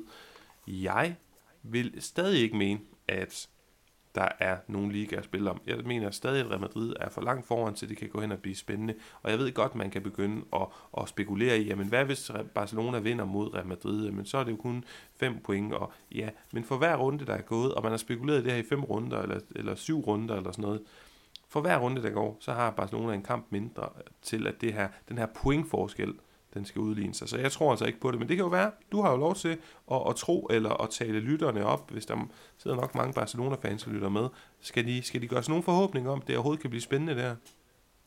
Nej, det var, også, det var også det, der var så vildt ved det der Modric-mål. At øh, man sad netop og tænkte, okay, anden gang i streg, at Real Madrid spiller sådan en, øh, sådan en lidt uinspireret kamp og mister point i en runde, hvor Barcelona vinder øh, 6 point der er en kamp på Bernabeu, en, en Clasico, hvor det kan blive til tre point. Begynder vi at være der, men øh, nu sidder vi bare igen. Real Madrid vandt en kamp med et mål øh, i den sidste fase, og er 8 point foran. Altså, jeg, jeg, jeg synes stadig, at Barcelona skal kigge rigtig langt efter Real Madrid. Også længere, også stadigvæk længere end de 8 point antyder, fordi øh, nu øh, i næste runde, der skal Real Madrid på en svær opgave på Mestalla, Barcelona skal på en svær opgave på, på San Mamés. Jeg har større tiltro til, øh, at Real Madrid vinder på Mestalla, end at Barcelona gør det på, på, på San Mamés. Og sådan vil det være fremad. Altså selvom Real Madrid taber en enkelt kamp, og Barcelona vinder, så kommer der nogle andre runder, hvor det bliver omvendt. Altså jeg kan ikke se Barcelona bare rydde bordet, som nærmest er det, der skal til herfra. Så altså, det er, den, der er en mulighed, og især hvis de kan vinde den der Clasico, hvilket jeg øvrigt også tvivler på, om Barcelona kan på Bernabeu, Øhm, hvis de kan det, så er der selvfølgelig en mulighed, men øh, vi snakker øh, er 85% sikker på, at Real Madrid vinder mesterskabet. Og sådan en lille ting, en lille bitte ting, jeg, jeg kom til at tænke på den anden dag, det er, Real Madrid, de har kun tabt to fodboldkampe i den her sæson. De har kun tabt to fodboldkampe, og det er til Atletico Madrid i ligaen, og det er til Atletico Madrid i Copa del Rey. Det er det. De har vundet så mange fodboldkampe. Jeg tror, de har vundet 7 ud af 7 i Champions League. De vandt de to kampe, den ene efter forlænget spilletid i, i Supercopa de España. De vandt de, de indledende runder, eller i hvert fald ja, de første to, tror jeg det var, indledende runder i, i Copa del Rey. De har vundet 20 ud af 26 kampe. Spillet fem uafgjort. Et nederlag. Det er simpelthen uhyggeligt rent statistisk, hvordan de præsterer, selvom vi kan sidde og have nogle spørgsmålstegn ved dem, og det er en af grundene, måske den primære grund til, jamen vi kan godt sidde og snakke om, jamen så hvad, hvad nu hvis Real Madrid taber? Jamen, det gør de bare ikke. Altså, det, de har kun tabt til Atletico Madrid i den her sæson. Det er simpelthen så vildt, når vi snart skriver øh, 1. marts. Vi skriver 1. marts, inden at de spiller igen. Så Jonas, apropos Atletico Madrid, lad os lige vende dem som det sidste, inden vi kommer til nogle koringer i dagens, øh, dagens episode. De spiller 2-2 mod Almeria, det her upagte Almeria-hold, som alligevel godt kan drille, og de driller igen og igen, de driller også, Real Madrid driller mange hold. Det gjorde de blandt andet med ham af Luca Romero, som vi også fik snakket lidt om, kom jo, kom jo ind fra Mallorca, 16 år gammel, rigtig spændende. Og så snakkede vi om ham for et par episoder siden, i forbindelse med, at jeg havde haft en lille snak med ham her, Alexander Trakowski. Spiller rigtig god kamp for Pur, at Atletico Madrid de kan øh, få gjort noget ved den her udebaneform. Og så kan vi jo spørge, og her er det måske endnu mere relevant end tidligere i den her episode, at spørge, hvad skal de stille op med deres øh, sæson, Jonas? Mange ting står og falder med. De, de, de, de står foran nogle svære comebacks, de skal levere både i Copa del Rey og Champions League. Måske det måske måske det mest relevante lige at snakke om, om den opgave, de har for sig her i midtugen, hvor de skal tilbage efter at være bagud 1-0. De skal op på San Mamés og spille mod Atletic Klub. Ja, altså, øh, jeg, jeg vil faktisk næsten sige, at lige efter den her uafgjorte kamp i Almeria, og sådan som tabellen øh, ligger igen også, siger du, de skal i en duel med Atletic Klub øh, i midtugen om at komme i Copa del Rey-finalen, så er de jo nu også bare i en duel med Atletic Klub om at komme med i Champions League næste sæson. Og det bliver nødt til at være deres øh, fokus, fordi øh, hvor det for Atletic Klub vil være en, en bonus at komme i, i Champions League, så vil det for Atletico Madrid være en øh, veritabel katastrofe ikke at gøre det. Øh, økonomisk øh, sportsligt øh, i forhold til, at dermed bliver det tilbageslag, skal man til at, at, at have lidt mindre kvalitet i truppen, og hvad har man råd til og sådan noget. Det, det, er, det er det, det bliver nødt til at handle om nu. Og så, øh, og så kan de jo så selvfølgelig også håbe, at de kan vinde en af de to knockout-kampe der. Jeg, jeg tvivler på, at de både kommer med i, øh, i Copa del Rey-finalen og, og Champions League øh, kvartfinalen. Det, det vil være næsten være for meget det gode at vinde begge kampe. Men, øh, men det primære mål for Atletico nu, det bliver nødt til at være at sikre deres øh, deltagelse i Champions League næste sæson. Og jeg havde at sige det, fordi jeg synes jo, øh, jeg opfordrer altid hold til, hvis man er med i en, øh, et, et titelrace et sted, så skal man fokusere der. Men øh, man kan bare ikke komme udenom, at det økonomiske fundament, som Champions League er for, øh, for Atletico Madrid, det er for vigtigt til, at de ikke kan øh, prioritere det fuldt ud og holde Atletic Klub bag sig i ligaen. De er kun tre point efter nu, Atletic Klub, så øh, det er altså det er faktisk presserende. Ja, jeg synes, øh, jeg synes nemlig også, det er en ret spændende snakker her der. Jeg sad netop lige og tænkte på det, mens du snakkede. Kan det være en god ting kan det være en god ting at ryge ud i Copa del Rey, og eventuelt også i Champions League, så at de kan sikre sig det. Men vi håber selvfølgelig, vi håber da på, at Copa del Rey tør jeg ikke at, at bekende kulør, men i Champions League, der håber vi selvfølgelig på, at, at de hopper videre. Ej, jeg, jeg tror, vi har bekendt kulør. Jeg kan i hvert fald godt tænke mig en baskisk øh, finale i Copa del Rey. ja, så, så vi, vi, vi er tilfredse, hvis Atletico ryger ud øh, af, af Copa del Rey, ja.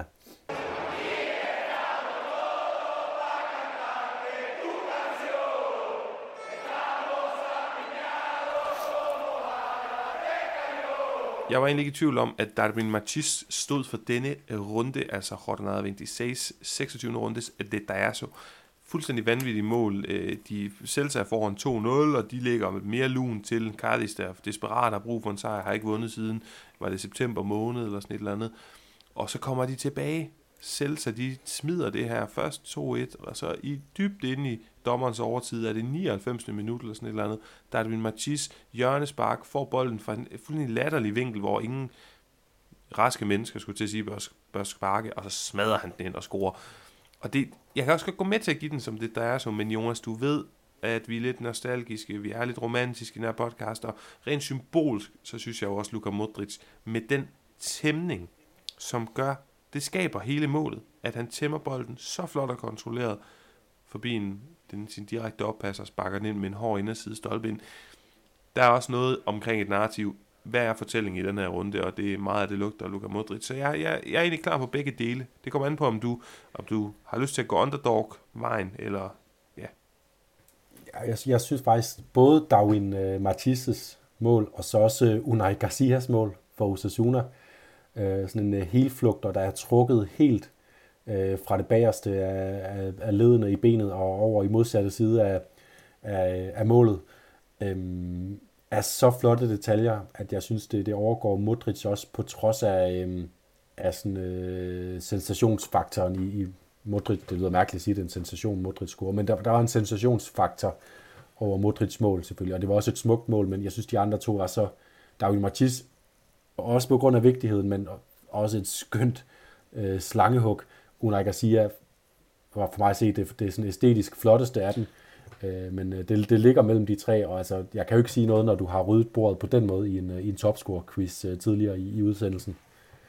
Jamen, jeg vil gerne være med til at give dem til en af de mindre. Jeg vil gerne være med til at give dem til Unai Garcia, fordi altså, jeg, jeg kan bedre måske lige det der sådan lidt mere, hvad skal vi kalde det, det der, det der lidt mere anarkistiske, koldt blod i fanden i vold, skal bare smække til den, som Dan Matisse gør. Det gør Una Garcia selvfølgelig også, men det er lidt mere kontrolleret. Jeg kan godt lide, øh, sådan kontrolleret flugter, det er noget, jeg aldrig har excelleret i. Jeg har prøvet rigtig mange gange, men det har altid været for meget øh, temperament i, i sådan en flugterforsøg. Så, så Una Garcia vil jeg gerne være med til at, øh, at give det, der er så til. Og, under og så en midterforsvar. Det minder mig om sidste sæson, hvor vi gav den til øh, Antonio Raio fra Mallorca i en kamp, hvor han bare pillede ned med brystkassen og hakkede til den første gang øh, på en hjørnespark-situation. Midterforsvar anfører ind i overtiden og sådan noget. Det, det var lidt, det er lidt i den du også, vi, vi befinder os her. Ja, det er, det er smukt, og de, øh, jeg, jeg tror, jeg skal sige, der, deres, deres fælles fader er jo Philip Mexis, og det der saksesparksmål, som de voksede op med. men, men, der var så, nemlig noget Mexis over det her Unai Garcia-mål. Men øh, om, om de nogensinde kan replicere det der mål, det, det må tiden vise. Hugon Jonas Santi Comisania laver to, Luca Romero laver to, har vi andre, der skal indstilles til den kategori? Nej, jeg synes, det er de bedste bud, øh, faktisk, og ellers så skulle det være sådan en, øh, hvor meget kan man nå at gøre på kvarter som 38-årig øh, faktor på, på Luka Modric, men det er også lidt for, for lidt. Jeg, jeg hælder til Luka Romero, fordi øh, jeg synes også, at hans ene mål, det kandiderede faktisk også lidt til det Tajasso, det her yderside mål, og så som, øh, som ung spiller, som er blevet hypet ret meget øh, i en, i en tidlig alder, i hvert fald på, på Mallorca jo, øh, og så komme ind og så øh, få det absolutte bundhold, som nærmest ikke har, altså som nærmest har, øh, har lagt våbne øh, fra sig i kampen for overlevelse, og så øh, gøre det to gange mod, mod Atletico Madrid på den måde, det, det synes jeg øh, det synes jeg er stærkt minder, giver lidt mindelser om øh, Pran Zaragozas øh, kamp mod Barcelona i efteråret, hvor han også fik, fik vores rundens øh, rugon. Så altså, jeg hælder til den, den lille argentiner med de mallorquinske forbindelser. Ved du hvad? Vi giver den til uh, Luca Romero. Jeg så en statistik omkring ham, at han i den her kamp scorede lige så mange mål, altså to, som han har gjort i de tre år, han har været i Italien. Han har forsvundet lidt ud for vores synsfelt, efter at han, han kom ind og blev den yngste debutant, jeg tror, i La Ligas historie. Var det ikke sådan, da han debuterede Yngste målscorer, tror jeg. Var det ikke? Ja, jeg, jeg kan ikke huske det. Meget, noget med den yngste. En rekord, han slog der i, i Mallorca-dagene, og så tænker man, okay, det er jo altid selv sagt spændende, når de, når de kommer ind, og øh, ja, så forsvandt han til Italien, hvor han ikke har gjort meget væsen af sig, men dejligt at have ham tilbage. Jonas Koman og øh, min Koman, den var meget nem for mig. Der har været brand i Valencia, og det er selvfølgelig nogle rigtig sørgelige billeder, man øh, ja, desværre kom til at, at, at, gå ind og læse lidt for meget om, også fordi min kunjade og min, min svigerinde er fra Valencia. Øhm, apropos Valencia, apropos Koman, jamen så, øh, ja, så nu har vi jo navngivet efter to, øh, jeg skal sige Valencia KFA'er, to skikkelser, der har været i Valencia, øh, med forskellige artet succes. Så, så den, øh, mine tanker går ud til Valencia, det er selvfølgelig en negativ historie, der er sket i, i Spanien, og som også præger spansk fodbold. Min positive historie, og jeg er så positivt stemt over, at vi i dag har fået nævnt Fernando Redondo to gange, når nu, at du hører min kæmpe lige om lidt. Fordi, hvor tit snakker man om Fernando Redondo? Jamen, selvfølgelig ikke nok, men det er ret sjældent. Min kæmpeste går til Fernando, no, nej, til, til Federico Redondo, som er Fernando Redondos søn. Og det er en mand, en fodboldspiller, ung talent, som lige skiftede til Inter Miami.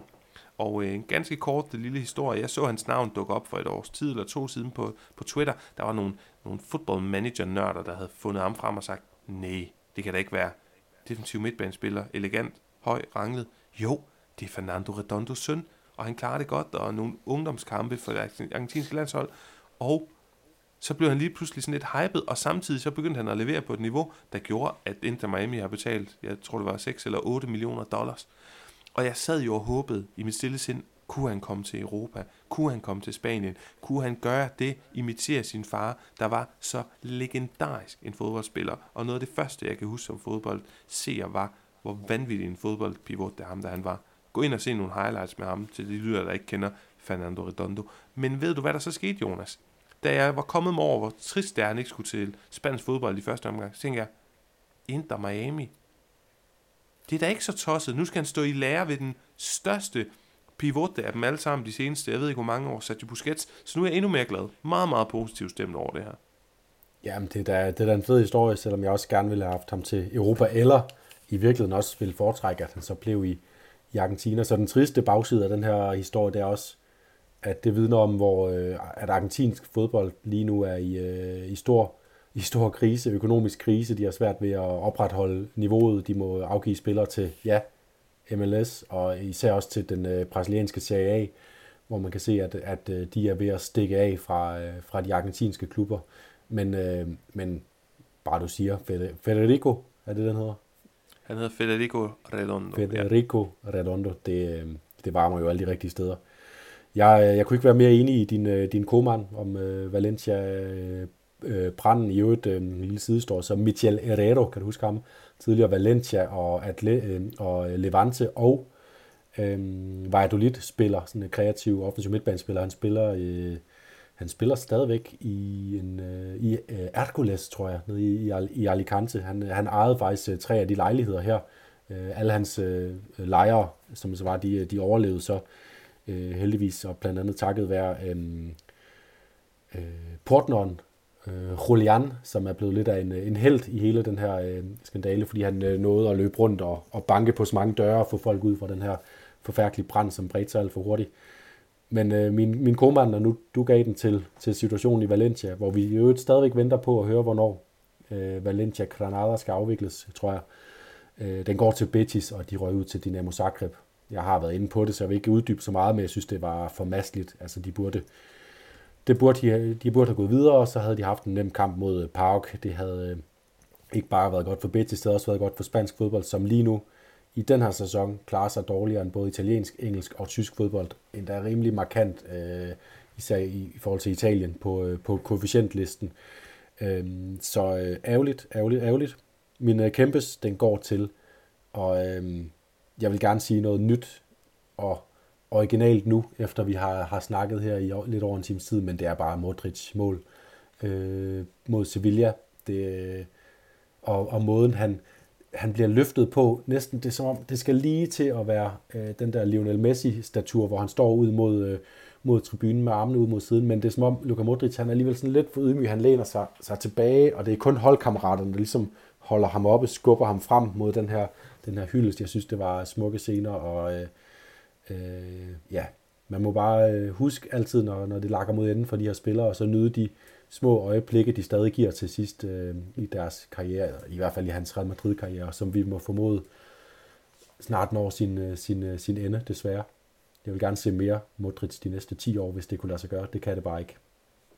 Ja, hvis nu vi, hvis nu vi havde et, et lille begrænset antal foryngelseskurer, det kunne være interessant at diskutere, hvem der skulle have dem. Men Modric han kunne være et rigtig godt bud på en af dem. Messi først, og så, og så Modric. Ja, Messi Modric, så, så har vi uddelt de to første.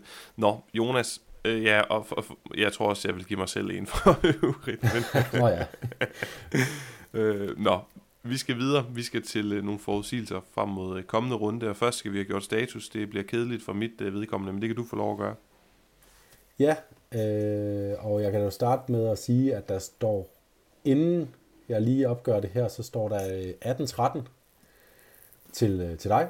Du er vores, øh, vores forudsigelses orakel. Og øh, jeg kan godt sige, at jeg bliver på 13, fordi jeg havde gættet på, at Real Sociedad skulle vinde hjemme over Villarreal. De tabte. Så havde jeg gættet på, at Athletic Club skulle vinde ude mod Real Betis. De tabte. Begge to med cifrene 1-3, øh, hvis man ser det fra mit øh, perspektiv. Så øh, jeg har stadig 13 point. Og øh, Nu er jeg faktisk lige lidt i tvivl. Fik Sergio Ramos et gult kort på Santiago Bernabeu? Desværre ikke, nej. Nej. Så bliver du også bare på de 18, fordi du havde gættet på, at Real Madrid skulle vinde. Fint. Og øh, at Sergio Ramos skulle få, få gult kort. Så 0 point til dig. Og så har du gættet på, at Barcelona skulle score max et mål imod Getafe. Og de scorede fire mål i overbevisende stil. Så øhm, Paolo, en, øh, endnu en ydmygende øh, runde har jeg næsten lyst til at sige for os. Hvordan skal vi gøre det bedre næste gang? Ved du hvad? Vi gør det bedre nu, fordi jeg, jeg er faktisk ret sikker på, at hvis Rafa Benitez han ikke er blevet fyret endnu, så gør han det efter øh, kommende runde, fordi jeg tror ikke på, at Celta de vinder over Almeria. Så... Det er stærkt, fordi jeg har øh, som min forudsigelse, at Celta de vinder hjemme over øh, Almeria jeg tror ham der, det er jo, det er jo Anders Grønborg Greve, vores Celta-ekspert, han bliver ved med at snakke om, han, jeg tror han er Ridaldes, B-holdstræneren, der bare bliver ved med at vinde mere og mere indpas og få flere og flere roser med på vejen. Han truer, samtidig med, at for Benitez ikke leverer, Celta leverer ikke, han får altså nogle spillere at gøre godt med, det går bare ikke. Jeg tror, lad os kalde det for at gøre det helt simpelt. Min forudsigelse frem mod kommende runde, det er, at når vi optager dig og mig næste mandag, så er Rafa Benitez ikke længere Celta-træner. Og jeg må bare sige, at jeg elsker de her forudsigelser med trænerfyringer. De er sindssygt dramatiske og spændende. Og den anden kan jeg hurtigt overstå. Det er noget, jeg ikke elsker. Jeg hader uafgjorte fodboldkampe. Fordi der er så stor forskel på, på det der sving i point. Tre point til det ene hold, tre point til det andet hold. Jeg kan ikke bruge noget. Jeg kan ikke bruge det til noget i tabellen, i, i tendenserne, i pilen, der peger hvilken vej, når, når, når man deler i porten. Men jeg har lært at acceptere, at det er en del af fodbolden, og jeg har kigget på mange kampe, som jeg synes, jeg tit prøver at vurdere, hvem kan vinde, og så bliver det nu uafgjort. Så nu siger jeg simpelthen, at vi får minimum fem uafgjorte kampe i kommende runde. Uh, Den vil jeg gerne give dig. Den får du altså to point for, hvis du, øh, hvis du får den rigtigt. Det lyder fornemt. Hvad med dig? Og det, det er jo faktisk ud af ni kampe, fordi vi har jo ikke altid den øh, mandagskampen afgjort. Øhm. Det er korrekt, men der er også noget med trætte ømsting og Champions League og mange ja. kampe og midtugerunde med Rey og så videre, så uafgjort. Og jeg er jo helt enig, altså Jesui, Paco Remes, som øh, var den her Rayo-træner, som altid sagde, hvorfor skulle vi prøve at forsvare et uafgjort resultat? Vi kan vinde to point ved at prøve at vinde. Vi kan tabe et point ved at prøve at vinde. Lad os da gå efter det. Gevinsten er større end tabet, så øh, fuldstændig enig i den betragtning. Min øh, anden forudsigelse, udover at Celta vinder hjemme over Almeria, det bliver, at Real Madrid, de vinder på Mestalla, og Vinicius Junior, han får øh, et kort, mindst, mindst et kort, øh, enten et gult kort eller et gult, dobbeltgult eller et, et rødt.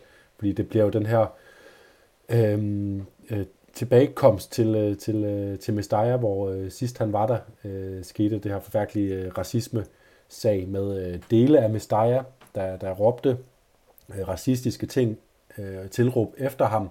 Øh, der var en masse forvirring efter, hvor stor del af Mestaya på grund af noget øh, sammenfald mellem ordet øh, tonto på spansk, øh, som klovn eller mono, som er abe. Øh, men øh, helt sikkert, øh, at det bliver et, øh, øh, et springfarligt øh, comeback. Jeg håber, at jeg ikke får ret, og at det bare bliver et øh, Mestaya, der laver et eller andet form for øh, hyldest af Vinicius og siger, at det er ikke vores stil, øh, som de også har lagt meget vægt på Valencia, at det var nogle få brødne kar, og de gør, hvad de kan for at finde dem, hvilket de også, de fandt jo i hvert fald nogle af sønderne sidst, men Øh, ja, jeg håber, det, jeg håber, det bliver en positiv oplevelse, men jeg kan ikke lade være med at tænke også, fordi jeg synes, Vinicius, han er lidt, i, øh, han er lidt oppe i det røde felt i de kampe, han spiller for tid mod Rayo senest, og også mod Sevilla, synes jeg, han brokkede sig øh, meget ivrigt over for dommeren. Ikke lige så ivrigt som Kroos i øvrigt, som vi ikke lige fik, øh, fik vendt. Han var godt nok op at køre. Men, øh, men jeg gætter altså på, at Real Madrid vinder, og Vinicius får et kort i den her måske det er altså... atmosfære, der kommer på Mestalla. Det er virkelig godt. Virkelig god forudsigelse, Jonas. Jeg, jeg sad og kiggede på det, netop også havde det her en mente, at det bliver der comeback, og der er øh, store produktionsselskaber fra Netflix til stede på Mistai. Jeg har set, de har taget fat i den valencianske journalist øh, Paco Polit og spurgt, om han ville være med i et interview, og det gad han ikke. Og der er had stemning i Valencia mod Vinicius. Øh, det er en af, en af ingredienserne til den her springfarlige cocktail, og havde stemning ikke at, at sammenligne med racisme, men de er ikke glade for Vinicius, fordi at de mener, at han overdrev, da han sagde, at hele Mestalla var efter ham. Så er der produktionsselskabet Netflix til stedeværelse, det her med at hype omkring den her store stjerne franchise-spiller, som han har udviklet sig til. Og så er der, det er en anden ingrediens. En tredje ingrediens, det er jo så altså også bare at Vinicius, som du siger, er lidt af en brokrøv og har svært ved at styre temperamentet en gang imellem. Så det bliver vildt. Jeg sad og tænkte på, om jeg skulle skyde på, at han vil score, eller ikke vil score, men det med kortet, det synes jeg er endnu mere oplagt. Og han skal spille over for Dimitri Fouquier, og nu øh, vil jeg gerne lige gøre vores kære øh, Valencia CFDK Danmark-mand øh, glad. Øh, nej, Dimitri Fugier er ikke en svinsk spiller, men, øh, men jeg er ret sikker på, at han er en spiller, der godt kan komme ind under huden på, på Vinicius, når de skal stå direkte over for hinanden på Mestalla, øh, som bliver opkogt. Øh, så ja, jeg er fortrøstningsfuld om, at jeg får, ja, hvis Real Madrid så også lige vinder selvfølgelig, øh, et enkelt point i hvert fald næste gang. Jeg tror, øh, Søren, som man hedder mand, der, der driver, driver sitet, øh, er begyndt at sammenligne ham meget med Kaká. Det er en ting, man gør på Valencias, øh, i Valencias Twitter-kreds, og jeg synes, det er meget sjovt. Så lad os se, hvordan Vinicius gør det over for Dimitri Kaká Fouquier i kommende runde. Men det er i hvert fald... Nå ja, ja, selvfølgelig Cafu, ikke Kaká. Nå, øh, lad os se, øh, Jonas, hvad der sker i kommende runde. Vi glæder os i hvert fald til at snakke om det næste mandag. Jeg vil lukke ned for nu, og øh, sige, sige tak, fordi I har lyttet med. Så bare en lille, ganske kort ting til alle jer ude, som vi kan se lytter med. Vi kan se også en gang imellem del af jeres indhold, at det må I rigtig, rigtig gerne gøre. Og I må gerne deltage i debatten, fordi det vil vi faktisk helt vildt gerne høre om. Og nogle gange det skriver folk, men det er alt for ofte i private beskeder inde på Twitter. Hvad synes I om det, og hvordan gør I det, og hvad med det? Bred det ud i offentlighedens lys. Det er der, det er sjovt, at vi alle sammen kan deltage i det, og jeg må bare sige, ked af at erkende det, men jeg kigger på, på kredsene inde på, nu snakker jeg primært på Twitter, øh, dem der ser italiensk fodbold og konstaterer, at de er meget, meget bedre til alle sammen at komme frem og snakke og deltage og udveksle synspunkter og erfaringer omkring italiensk fodbold og kærligheden dertil, end dem, som jeg ved findes, og som, som jeg ved følger podcasten, og jeg ved, vi snakker om og, og, og debatterer frem og tilbage med, alle jer, der har kærlighed for spansk fodbold, jeg kunne bare så godt tænke mig, at vi kom ud og, og fik debatteret de her ting. Så øh, giv os mening til kende. Tag hinanden i det. Spørg ind. Øh, jeg har en kæmpe liste af mennesker, der er sindssygt dygtige og vidne på alle mulige punkter, og det er sjovt at have den her debat i fællesskab. Det var og have den ordentligt, sidste. også selvom at du er Barcelona-fan og kommer øh, til at snakke om Barcelona eller Real Madrid med en Real Madrid-fan. Det kan man godt. Ja, lige præcis. Jeg kan huske en gang, der er en eller anden, der rettede mig et eller andet altså jeg kan ikke huske, hvad jeg har sagt, et, et eller andet, og så sagde jeg, så sagde jeg, nå, sorry, ja, det har, det har du ret i, og så var han sådan helt forbavset. Jamen, gav du mig bare lige ret? Jamen ja, vi skal bare snakke ordentligt til hinanden, så mere spændt fodbolddebat i en god tone, det glæder vi os til, og vi håber, at øh, starten, startpunktet for eksempel kan være den her podcast. Det kan også være mange andre ting. Nu lukker vi i hvert fald ned for, øh, for i dag. Ciao for now.